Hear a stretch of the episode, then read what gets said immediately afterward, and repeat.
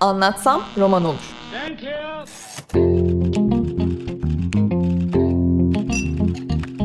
Bazı kültür sanat konuşmaları.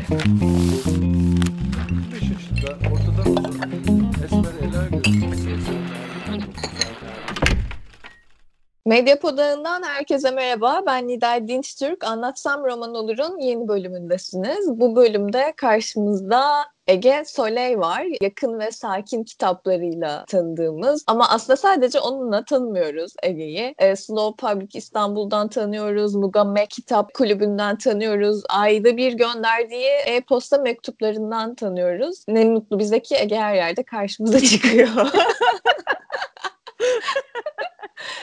Merhaba Ege. Merhaba. merhaba, merhaba. Ya valla ben bu güzel, bu güzel bu cümle için teşekkür ederim öncelikle. Ya olur mu? Valla ben gerçekten bu şeyden sık karşılaşmalardan çok memnunum. Yani seni görmesem bir yerde Mimoza'yı görüyorum. Mimoza'yı görünce de mutlu Olmuyor Eren Hanım'ı görüyorum. Onu görünce de mutlu oluyorum. Ailecek müthiş bir enerjiniz var ya. Çok teşekkür ederim. Güzel sözlerin için. Ya Ege ben şimdi bu söyleşiye hazırlanırken böyle soru çıkartmaya çalışırken baktım ki ne sorsam eksik kalacak. Ondan sonra dedim ki Ege'yi dinleyeyim ben akışına bırakayım. Ve tamam. sadece böyle seninle konuşmak istediğim konu başlıklarını not aldım desem yere. Ama aslında tabii başlangıçta kitapların Doğan Nuvus'tan çıkan kitapların yakın ve sakinle başlayalım Hı-hı. istiyorum. Önce sakin çıktı sonra evet, yakın. Evet önce sakin. Önce bunlarla konuşmaya başlayalım istiyorum. Çünkü ben aslında iki kitabı da böyle bir ruhsal ve e, zihinsel rehber gibi e, değerlendiriyorum. Yani mesela bu kitapları ben aslında kişisel gelişim kategorisi altında değerlendirmem ama daha çok böyle bir yol arkadaşı. O yüzden de rehber olarak tanımlamayı uygun buluyorum. Seni bu kitapları e, yazmaya, daha doğrusu zaten bu hayata dair motivasyonunu herkesle paylaşmaya iten güdünle bunun konuşarak başlayalım isterim. e, teşekkür ederim öncelikle. Yani ben en hep bunu bir konusu geldiğinde açıklamasını yapıyorum. Hani kişisel gelişim e, diye yazmadım ben bu kitapları. Öyle o bana çok e, büyük de bir kelime geliyor aslında. Hani çok küçük görünüyor ama bir yandan çok büyük bir kelime. Yani ben kişisel gelişim kitabı yazdım diye hiç çıkmadım yola ama bir şekilde evet kitap evlerinde böyle raflarda kişisel gelişimin altına konmaya başladı. Ama bundan hani rahatsızlık da duymuyorum, e, övünç de duymuyorum. Nasıl görünürse dediğin gibi senin için öyle görünüyor. Kitap başkası için başka türlü görünüyor. Dolayısıyla her şeye okeyim ben o kitabın e, tanımı anlamında. Benim için bir sıkıntı yok. Diğer konuda yani aslında bu hikayeye biraz bu Instagram'daki benim ben çiçekçiydim. Yani hala aslında çiçekçiyim. Bu çiçek fotoğraflarımın altına yazdığım kısa yazılardan bütün her şey ortaya çıktı. Ben zaten ama hep hep hayatım boyunca tabii bu da çok klişe bir cümle olacak ama hep yazı yazdım ve o artık mecramız Instagram olmaya başladığı zaman da ben de oraya kaydım bir şekilde böyle ufak cümleler işte captionlar yazıyorum. İçimden ne gelirse yazıyorum filan. Ee, sonrasında işte benim editörüm, şimdiki editörüm Handan Akdemir Doğ- Doğan'dan e, onları görüp bana dedi ki biz bunları kitaplaştırmalıyız. Çünkü yani hakikaten ben de farkına varmıştım ki artık insanlar biraz da benim Instagram'ımı e, yazılar için takip etmeye başlıyor. Hmm. Hani çiçek, düğün, dernek vesaire gibi şeyler biraz ikinci planda kalmaya başlamıştı. E, ama hani ben bunları arkamdan biri ittirmese ya da gel bunları kitap yapalım demese ya da Doğan gibi, Handan gibi hani kıymetli isimler peşinden üzerime gelmeseler açıkçası buna hiç cesaret edebileceğimi zannetmiyorum. Çünkü öyle bir tırnak içinde yetim olduğunu düşünmezdim. Hani yazar oldum, kitabım çıktı filan dene diyebileceğimi düşünmezdim. Ee, biraz ittirmek zorunda kaldılar arkamdan doğruya doğru ama şimdi tabii ki iyi ki diyorum yani hani bir de değil iki oldu ve iyi ki diyorum çünkü bu dediğin gibi hem hayata karşı motivasyon ya da hani ya da motivasyonsuzluk her neyse ama bu yaşadığımız her şeyi paylaşmak, anlatmak bir kenara paylaşmaktan çok hoşlanıyorum. E, dolayısıyla tabii ki kitap ve yazmak ve e, aldığım karşı geri bildirimler buna çok bir yandan beni tatmin ediyor diyeceğim bu sevgimi. Yani hayatı paylaşmak, yaşadıklarımızı, hissettiklerimizi paylaşmak. E, ben böyle hissediyorum sen neredesin diyebilmek, karşılığını duymak vesaire. Bunlar tabii kitapla, tabii ki Instagram'la, tabii ki hani her an birbirimize ulaşabileceğimiz bu kolay mecralarla zenginleşiyor ve benim çok hoşuma gidiyor. Şimdi tabii ki iyi ki yazmışım. Gene olsun gene yazarım. Biz de gene olsun gene okuruz. İnşallah gene olur gene yazar okuruz diye. Ama senin yazıyla da bir derdin varmış e, aslında. Özellikle yakında anlatıyordun sanırım. Bu ortaokul yıllarında okuldan dönüp koşa koşa masa başına oturup işte hmm. aslında günlük yazdığını hmm. ya da bazı şeyleri hmm. hikayeleştirdiğini hmm. anlattığını hatırlıyorum. Aslında yazıyla bir derdin varmış. Yani tabii aslında bu yazıyla değil belki de hep kendini ifade etmek ya da işte bu hayatta var olma mücadelesini hep birileriyle paylaşmaya dair bir derdin varmış galiba. Ee, evet evet yani işte öyle bir çok e, klasik bir hikayemiz var işte. Ben 4 yaşındayken işte anaokulundayken yazmaya başlamışım e, okumaya yazmaya. Ve işte böyle küçük kağıt parçalarına bir şeyler çizip ve bir şeyler yazıp anneme ben iki tane roman yazdım diye gitmişim. İşte bir tanesinin adı İş Adamları bir tanesinin adı da 4 yaşında bir çocuğun yazacağı son e, roman ismi olarak bu yaşam böyle bir geçecek. Dünyanın yükü benim, benim omuzlarımda. Sıkıntım dört yaştan başlıyor.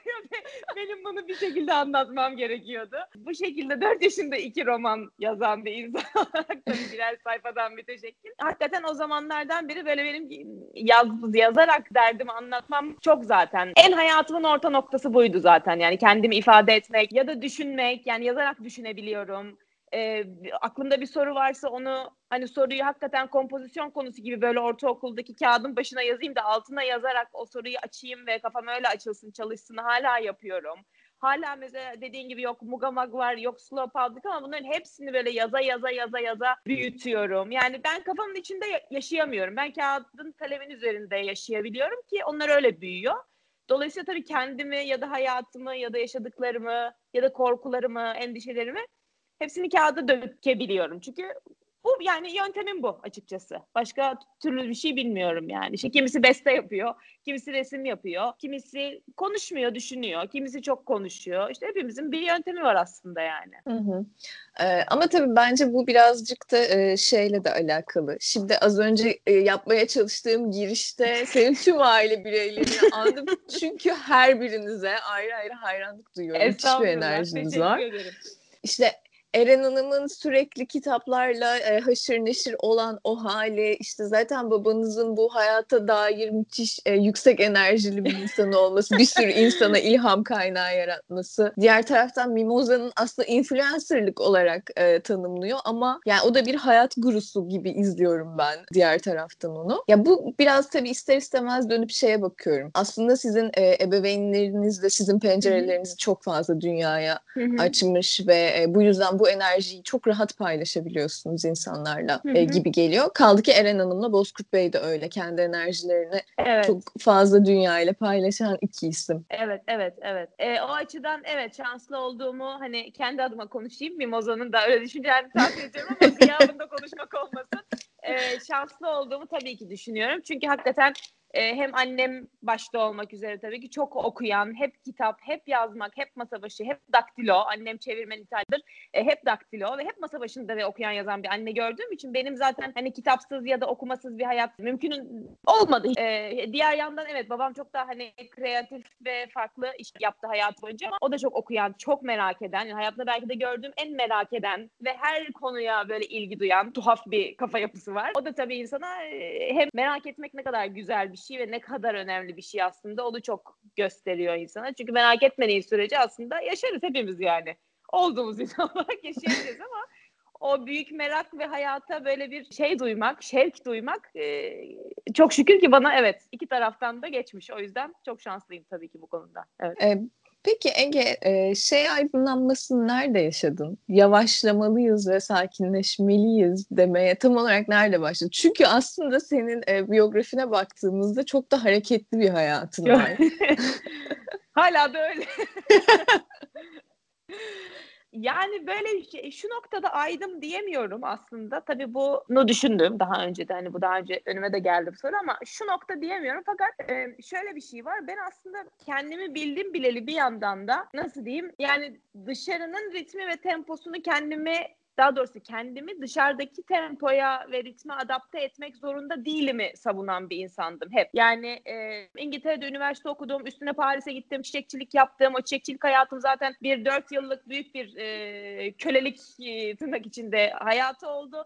Sonra buraya geldim, çiçekçilik yaptım, slow public vesaire. Ama bunların hiçbirini aslında çok koşturarak ya da hani bir şey yapmam lazımmış gibi de yapmadım. Belki başkası olsa veya daha hızlı ve pratiğimdir ama benden daha hızlı bir insan olsa bunların hepsini 3 yılda yapardı belki. Yani ben biraz da zamana yaymayı işte daha çok böyle o su kaynasın kaynasın taştığı yerde ben o işi yapayım ciyim. Dolayısıyla yıllara yayarak evet bir sürü aslında iş yaptım ama kendi içimde hep aslında kendimi bildim bileli sakinim. Yani içim çok sakin. Dışarıdan baktığın zaman çok iş beceriyorum, çok hızlıyım, elim çok hızlıdır. Hani aynı anda üç tane şey düşünürüm, beş tane şey yaparım. Öyle görünüyorum dışarıdan. Ama içimden baktığın zaman yani beni yeni tanıyan insanlar da mesela buna şaşırıyorlar. Dışarıdan görünen Ege ve içeride hani günlük hayatındaki Ege olarak. Yani işte şimdi seninle konuşmadan önce duruyorum. Pencereden dışarı bakıyorum. Hani telaşsız yaşayabilmeyi bir şekilde içselleştirmişim. Dolayısıyla bundan bahsetmek, bunu anlatmak ya da dediğim gibi yani e, bu bana böyle bilmiyorum belki de doğduğumdan beri içimde olan bir bilgi diyeyim tırnak içinde. O yüzden hiç zorlama da değil ama insanlarla tabii ne kadar hangi noktada kesişebiliyoruz, buluşabiliyoruz. Benimki çok mu safsata geliyor çoğu insana veya benim işte başarı tanımım, ne bileyim mutluluk tanımım veya kendin olmak tanımım bir sürü insana çok mu boş geliyor? Bunların hepsi mümkün, hepsi olabilir. Çünkü dediğim gibi başarı dediğimiz şey de çok insandan insana veya yani sakinde mesela onu çok üstünde durmuştum. Hani başarı dediğimiz şey de insandan insana çok değişebilen bir şey. Dolayısıyla belki çok insana da okusalar ya bu ne diyor bu kız diyebilirler. Ama zaten yani bu benim gibi benim bir kendime olan ders kitabım gibiydi. Hep öyle söylüyorum zaten. Ben de keşke sakinde olan her şeyi o teslimiyeti, o kendini akışa bırakabilmeleri, işte o her şeyi olduğu gibi kabul etmeleri keşke ben de çok iyi yapabilsem. Ben de çalışıyorum üzerinde hayatın, yaşamanın biraz kendine de hatırlatma o zaman aslında. E, Kesinlikle öyle. Tabii mutlaka mutlaka. Hı hı. Peki bu e, çok hareketli diye andığımız kısımdan biraz bahsedelim Hı-hı. istiyorum. Çünkü ben şu an seninle Londra'dan e, konuşuyorum. Senin de bir Londra geçmişin var. Bir de peşinden uzun bir Paris maceran evet. var. Ve aslında bu göçmen olma hali dışarıdan insanlara e, tatlı görünen maalesef ki asla yaşamadıkça anlayamayacakları çok büyük ve belki de hayatları boyunca akıllarına getirmeyecekleri zorluklar e, barındırıyor. Hı-hı. E, senin için nasıl geçiyordu bu e, göçebe kısım? E, o zamanlar neler kattı e, şimdiki Ege'ye? Biraz bunları konuşalım isterim. Yani tabii ki çok ne katmadı ki? Şu an olduğum insanın yüzde kaçı acaba oradaki Ege ile oluştu tabii ki oralarda. Dört sene ben İngiltere'de aslında Canterbury'de üniversite okudum. Üçüncü senemde ve Bologna'ya gittim Erasmus'la. Bir tane de Bologna'm var arada. Doğru. Ee, sonrasında o da, onu da yazmıştım. Sonrasında geldim. Geldikten 6 ay sonra da 6 olmasa 8 ay sonra da böyle bir tek yön bilet alıp Paris'e gittim. Ama Paris hiç e, ne planlarda vardı, ne ne yapacağımı biliyordum, ne Fransızca biliyordum gibi e, önemli ana başlıklar altında ben Paris'e gittim. E, yani tabii ki insanı çok çok büyüten bir şey. Başka kültürler, başka dil, başka yaşama tarzları, başka komşular, başka evler, başka şekilde internet faturası ödemek falan gibi. Yani en ufak şeylerden e, bir yerde çalışabilmek, birinin elemanı olabilmeye kadar. Ben çok seviyorum. Ben zaten göçebe ruhluyum demeyeceğim. O çok büyük bir laf geliyor bana ama ben nereye koysan oranın vatandaşı olabilen bir insan ne olduğumu iddia edebiliyorum artık. Eskiden düşünüyordum. Hani beni nereye koysan ve bana bir iş veriyorsan, hani hayatımı idame ettirecek bir para koyuyorsan cebime, yani ben bir para kazanabileceksem orada ben hayat kurarım. Buna artık çok eminim. Dolayısıyla hani bana yarın şuraya git desen olur giderim. Hiç problem değil. Buradaki evi kapatayım giderim derim sana. O göçebelik ya da köksüzlük ya da bir yere ait olma hissi ve olmama hissini ben seviyorum. Çünkü niye? Çünkü belki biraz nasıl diyeyim bir şey olursa buradan da belki öyle bir şey var içimde. Yani Paris'e de mesela gittim. Ömür boyunca Paris'te yaşayacağım diye değil. Ama burayı deneyeceğim. Burada de, burayı deneyimleyeceğim. Paris çok güzel bir şehir. Paramı kazanıyorum. işim var. Çalışıyorum. E, herhangi bir bağlılığım yok bir yere. Veya şimdi de biliyorum. Ben istersem yarın Kanada'ya taşınabilirim. Yani uyduruyorum ama bunu yapabilecek ol e, o bilgi en azından içimde olması beni çok iyi hissettiriyor. E, çünkü buradayken ben buraya ait hissetmiyorum aslında kendimi. Ama Paris'teyken de Paris'e ait hissetmiyordum kendimi. Ee, biraz her yere ve hiçbir yere aidim gibi bir his var içimde. Dolayısıyla bir sürü açıdan benim için daha kolaydı bu oradan oraya gitmeler.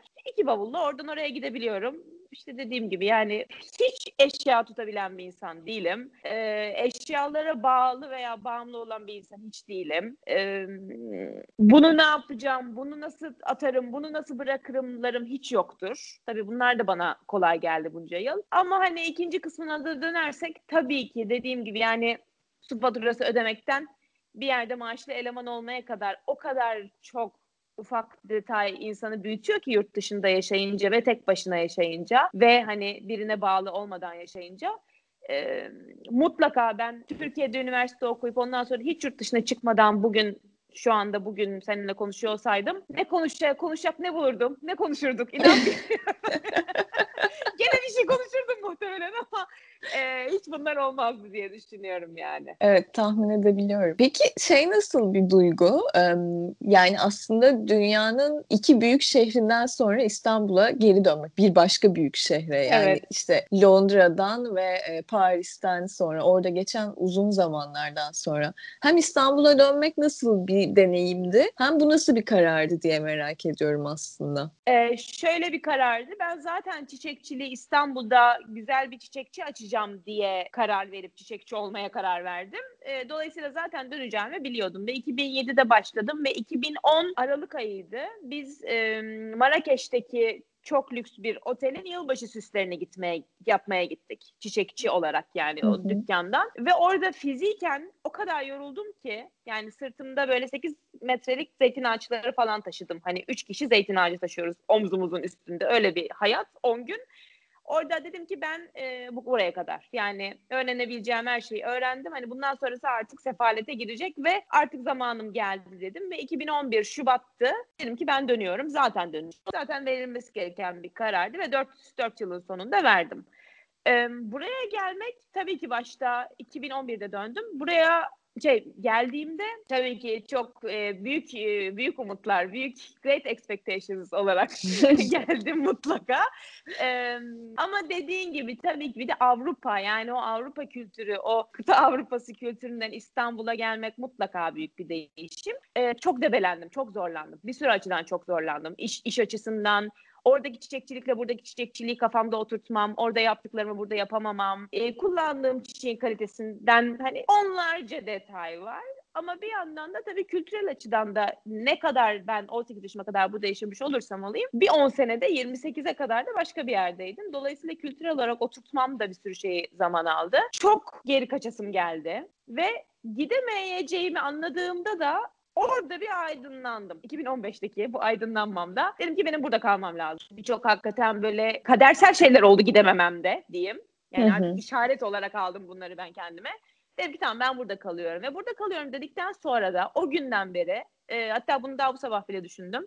İyi ki buradayım çok diyorum. İstanbul benim zaman içinde böyle o son 5 senedir ne kadar çok zor zaman geçirdik. Yani burada buranın halkı olarak hani bunu evet. bana anlatmak bana bile düşmez ama hepsine rağmen İstanbul'un enerjisi ve hakikaten ne kadar büyük bir dediğin gibi iki büyük şehirden başka bir büyük şehire geliyoruz ama Paris falan yani bana sorarsan İstanbul'un enerjisinin yanında tırnak içinde kasaba kalıyor. Yani buradaki o kozmopolit ve buradaki o başımızın üstünde dönen tuhaf enerji benim çok hoşuma gitmeye başladı yıllar içinde ve sabah da işte yürüyüş yapıyorum. Yani diyorum ki bu nasıl bir şehir burası yani? Love and hate relationship. Gerçekten evet. kopamıyorsun da, bırakamıyorsun da, dönüyorsun, geliyorsun. İşte iki akşam önce Bankalar Caddesi'nden aşağı iniyoruz Karaköy'den. Akşam yani çangır şungur yağmur yağıyor. Karanlık. Korkunç da bir cadde orası aslında baktığın zaman gecenin bir vakti. O kadar hoşuma gidiyor ki yani o, o tuhaflığı artık çok sever oldum. O katmanlılığı İstanbul'daki hiçbir şey düz değil, hiçbir şey tek kat değil. Her şey layered, her şey üst üste üst üste üst üste katmanlar ve o bence bizi çok zenginleştiren bir şey. Yani zengin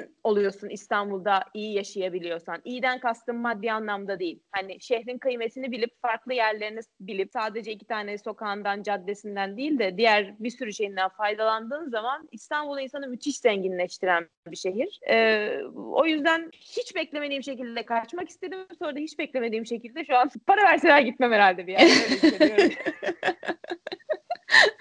Peki. Şeyden bahsedelim Ege. Şimdi bu İstanbul'un katmanlılığından ve layer'lardan bahsetmişken bence Slow Public'e değinmemiz lazım. Çünkü aslında İstanbul'un bu kargaşasına biraz kafa tuttuğum bir girişimde Slow Public. Bir neler yaptığını ve Slow Public'i aslında çiçekçiden Slow Public'e nasıl döndüğünü biraz anlatır mısın? Tabii çiçekçilik aslında bu pandemiye kadar zaten devamdı. Yani 2011 çiçekçilik başladı, 2015 Slow Public ama çiçekçilik hep devam etti atölye olarak. Slow Public aslında bir ortağım, bir arkadaşımla birlikte kurduk. Sonra o ayrıldı. Ben tek başıma devam ediyorum. Ee, sadece Türk de demiyorum, Türkiye'li kadın e, üreticilerin, tasarımcıların, e, zanaatkarların ürünlerini satıyoruz. E, yine bu işte yavaş yaşam, yavaş tasarım, yavaş yemek, slow food vesaireden gelen hareketten yola çıkarak zaten başladık. Yavaş tasarımdan da aslında kastımız şu, e, yani fabrikasyon bir ürün olmaması gerekiyor. Aynı üründen bin tane üretildi ve ben onu satıyorum. Olmuyor. El ürünü genellikle yani lokal bir malzemeyle lokal yerel üreticinin üretmesi gerekiyor vesaire gibi kuralları var bu işin aslında. Biz de yani ben onlara hep çok sadık kaldım bugüne kadar. İşte 40'a yakın marka var şu anda. Hepsi kadın markası. Hani demeyi çok sevmiyorum ama tırnak içinde kürasyonu ben yapıyorum dükkanda. Hani her şey birbirine yakışsın, renkler, tonlar, malzemeler uysun. Çok ona uğraşıyorum. Güzel bir dükkan olması için açıkçası. Ee, onun dışında da işte 5 seneyi geçti. 5 seneyi tabii geçti Mayıs'ta. Ee, tabii ki yani ülkenin koşulları, ekonomik durumlar, şartlarla ee, öyle ya da böyle 5 senedir ayaktayız, mutluyuz, gururluyuz.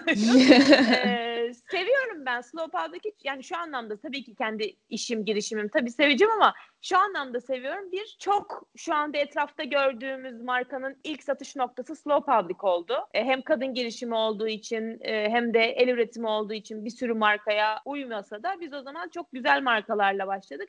Şimdi her yerde gördüğünüz bir sürü markadan bahsediyorum. Hani seramikte, yemek setlerinde atıyorum aksesuarda, takıda, çantadan bahsediyorum. Çok harika arkadaşlar kazandım. Yani müthiş harika kadınlarla tanıştım ki bir sürüsü yakın arkadaşım artık. E, çünkü o birbirini anlama, o aynı zorlu yollardan birlikte geçiyoruz, hissini paylaşmak çok önemli ve güzel. O yüzden hani mesleki açıdan tabii ki çok öğrendiğim ve büyüdüğüm yıllar oldu Slow Public yıllar ama bir yandan da gerçekten kendime iyi ilişkiler, arkadaşlar, yeni fikirler ve hani hadi bir şey yapıyoruz desem hadi yapalım diyecek bir sürü arkadaş kazandım. E, o yüzden de çok hakikaten mutluyum. Yani iyi ki iyi ki yapmışım. Bunu da gene olsa gene yaparım. o zaman Mugama Mugamag'ı da anlat. Gene Oradan gene olsa gene yapacağım dediğim başka bir iş. Onu da yapamadım zaten. Yapayım sonra bir daha yapacağım. ya Mugamak gözümün nuru. Oraya daha gelemedim bir türlü bir şey. Yani çok tabii üst üste yine evet. pandemiler vesaireler yani dünya yandı. Kim takar muga maga bu saatten sonra dedik ama işte o da aslında şuradan geliyor. Yani ben de hani bunca zamandır diyeceğim artık 10 e, seneye yakın buradayım. Bir şekilde yalnız olduğumu kadın olarak ve çalışan kadın olarak ki Mugamag'da çalışan kadın gibi mecburiyetimiz yok. Hani onun altını çiziyorum ama bir sürü açıdan yalnız olduğumu ve ne yapacağımı bilemediğim tabii ki çok zaman oldu geçtiğim yıllarda ve sonra yazdığım kitaplarda ve yazdığım kitapları aldığım cevaplarda, mesajlarda, maillerde herkesin derdinin aslında aynı olduğunu fark ettim ki o da bu. Gerçekten yalnız hissediyoruz kendimizi. Bir sürü açıdan mesleki anlamda değil. O zaten var ama yalnız değilsin ben de aynı şeyleri hissediyorum diyecek kadınlara ihtiyacımız var. Yani en azından benim var, hala var.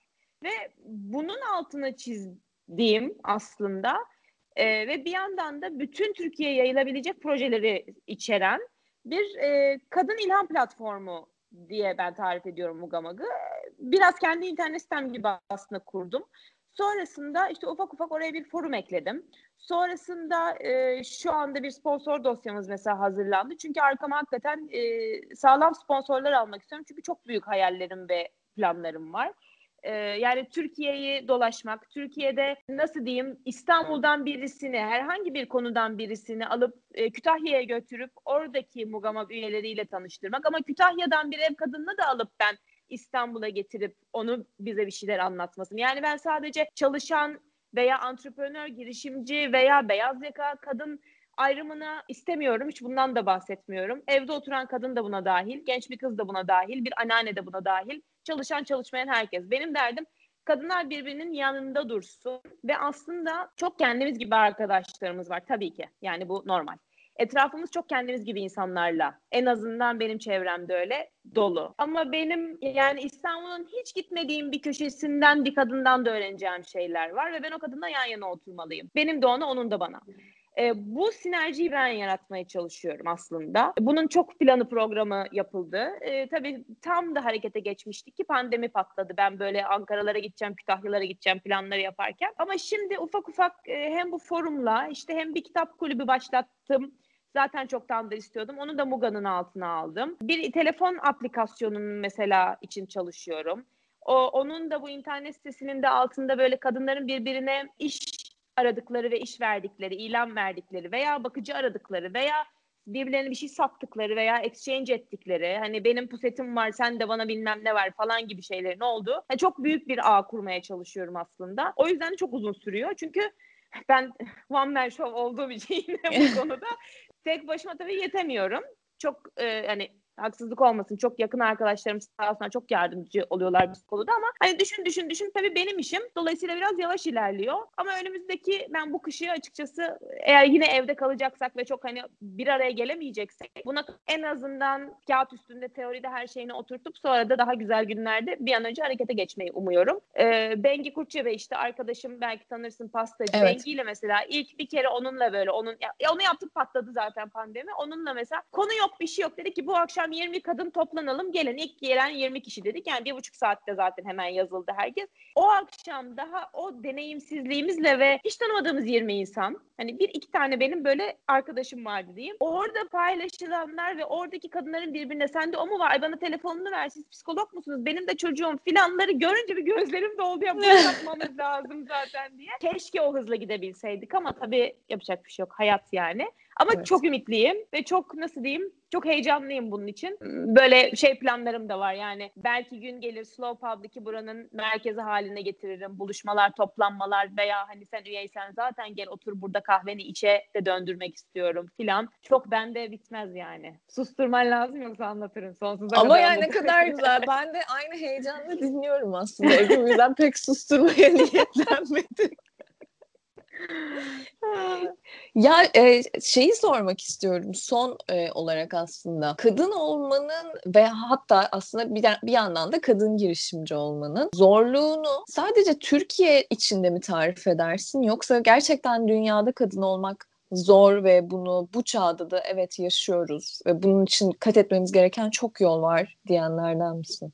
Bence öyle evet. İkincisi yani tabii ki ben kadın girişim sıfatını hani eğer o sıfata layıksam tabii ki e, burada aldım yani aldım. Bütün o zorlukları da hani işini kurmak e, ya da bir iş dünyası ya da kendi diyeceğim kendi sektörlerinde kadın olmanın zorluklarını hep burada çektim. Çünkü Paris'te çalıştığım zamanlarda bir çalışandım aslında ve bir girişimim yoktu. E, fakat öyle ya da böyle hem dünyada şimdi ben bir de Mugamag'la vesaire tabii çok takip ediyorum. Hem kadın konularını hem bu gibi girişimlerin nasıl olduğunu, kadının nerede durduğunu, yani toplumsal cinsiyet eşitsizliklerinin nerede olup nerede olmadığını vesaire. Evet biz maalesef çok aşağılarda aşağılardayız bir sürü açıdan tabii ki e, bunu biliyoruz. Fakat yani okuduğum ve izlediğim ve takip ettiğim kadarıyla bu çok yerde hala bir sorun. Yani hala kadının iş alanındaki eksiklikleri, hala bir sürü ülkedeki bu toplumsal eşitsiz, şey, cinsiyet eşitsizlikleri. Yani hiç beklemediğim makalelerden, yazılardan, videolardan hiç beklemediğin bir ülkenin en gelişmiş noktasındaki bir kadın bile bundan şikayet edebiliyor aslında. Yani de kadınların çalışma saatlerinde aldıkları maaşıyla erkeklerin o kadar saatte kazandıkları maaşın aynı olmaması. Onu bile geç Jennifer Aniston ya da bilmem kim Hollywood'daki kadınlar bile diyor ki ben başrol oynadığımda atıyorum 10 milyon dolar kazanıyorum. E, benim yerime Ben Affleck başrol oynadığında 15 milyon dolar kazanıyor diyor mesela aynı rol için aynı film için. Yani bundan Jennifer Aniston bile şikayet ediyorsa zaten bizim İstanbul'da Türkiye'de e, bundan şikayet etmememiz kadının eşitsizliğinden hiç söz konusu değil. Evet 2020 yılındayız ama yani dünyanın her noktasında ve her alanında bu eşitsizlik sürüyor. Ben de işte biraz açıkçası etim budum neye yeter tabii ki bilmiyorum ama e, elimizi taşın altına koymamız gerektiğini düşünüyorum. Elimizden ne geliyorsa. Yani ve öyle bir söz var yani sevdiğin işi yaparak elini taşın altına da koyabilirsin. Yani atıyorum ben kitap yazıyorum. Ee, insanlara ilham vermeyi, fikir vermeyi, biraz daha farklı düşündürmeyi seviyorum. Mugama gibi bir şey yapmak istiyorum ki yani bir kadının bile bir şeysine faydam oluyorsa ya da iki kadın arkadaş oluyorsa benim sayemde biri birine bir şey ekleyebiliyorsa, çıkarabiliyorsa, verebiliyorsa bunlar zaten yapabildim demektir en azından. Bir ufak adım bile olsa. O yüzden buradan sevgili dinleyicilerimize bunu söylemek istiyorum. Ee, küçüğü büyüğü yok bu işlerin. Çünkü hiçbirimiz dünyayı değiştiremeyebiliriz. Ama bir adım atmak lazım. Elimizden ne geliyorsa ve neyi iyi yapabiliyorsak onunla. Hani çok da büyük e, ben yapamam çünkü şunu bilmiyorum bunu bilmiyorumlara gerek yok. Ya sen ne biliyorsun? Sen kek yapmayı biliyorsun. O zaman sen genç kızlara kek yapmayı öğret. O genç kızlara ilham ol. O genç kızlar gitsin pastane açsın. Anlatabiliyor muyum? Yani benim elimden bu mu geliyor? Ben bunu öğreteyim. Ya da bir şey öğreneyim birinden de onu aktarayım. Bunun sonu yok. Ee, o yüzden evet taşın altına hepimiz elimizi sokmak zorundayız artık. 2020 Türkiye'sinde maalesef. Peki. Ege çok teşekkür ederim. Böyle her Rica şeyden ederim. biraz e, alarak e, toparlamaya Evet. çalıştım ama Konu çok olduğu için. evet yani dediğim gibi böyle aslında konuşsak böyle üç bölüm falan e, yayınlayabiliriz gibi e, geliyor. Böyle çok ana hatlarıyla kalmaya çalıştığımız bir söyleşiydi. Bitirmeden ben şeyi anımsatmak isterim. Mugamaga şu an hayata geçmiş ayaklarından birisi kitap kulübü. E, bu ay ilk ayınız mı hatta Yok Ege? bu ay üç, Değil, üç, e, Üç, ha. Dört mü oldu? Dört oldu. Dört oldu. Yani dördüncü kitap şu an e, Ayfer Tunç Osman okuyoruz. Evet. Ekim 4. Evet ve Ekim ayının sonunda e, aslında diğer e, kulübün diğer üyeleriyle bir araya gelip Ayfer Tunç'un Osman kitabını konuşacaklar. Evet. Eğer e, siz de dahil olmak isterseniz Evet evet aynen. E, Ege Soley'in e, Instagram hesabından işin detaylarına bakabilirsiniz. Bitirmeden e, onu da not etmek isterim. Benim aklıma gelen başka bir şey yok. Senin bitirmeden eklemek istediğin bir şey olur mu? Olmaz galiba. Bilmem. Ben yani sorsan çok konuşurum da e, gene dediğin gibi genel hatlarıyla en azından bir neredeyiz, ne yapıyoruz'u bir şey yaptık. Üzerinden geçtik. Çok teşekkür ederim. Güzel soruların için de ayrıca. Ben teşekkür ederim. Yaptığın her şey ve yapmaya kalkıştığın her şey için e, bir kadın olarak Çok da çok mersi. teşekkür ederiz. İyi ki Ben varsın Ege. ederim. Ay çok teşekkür ederim. Hepimiz iyi ki varız. Peki görüşmek üzere. Hoşça kal. Medyapod'un podcastlerine Spotify, Google Podcast, iTunes ve Spreaker üzerinden ulaşabilirsiniz. Medyapod'u desteklemek için patreon.com slash medyapod.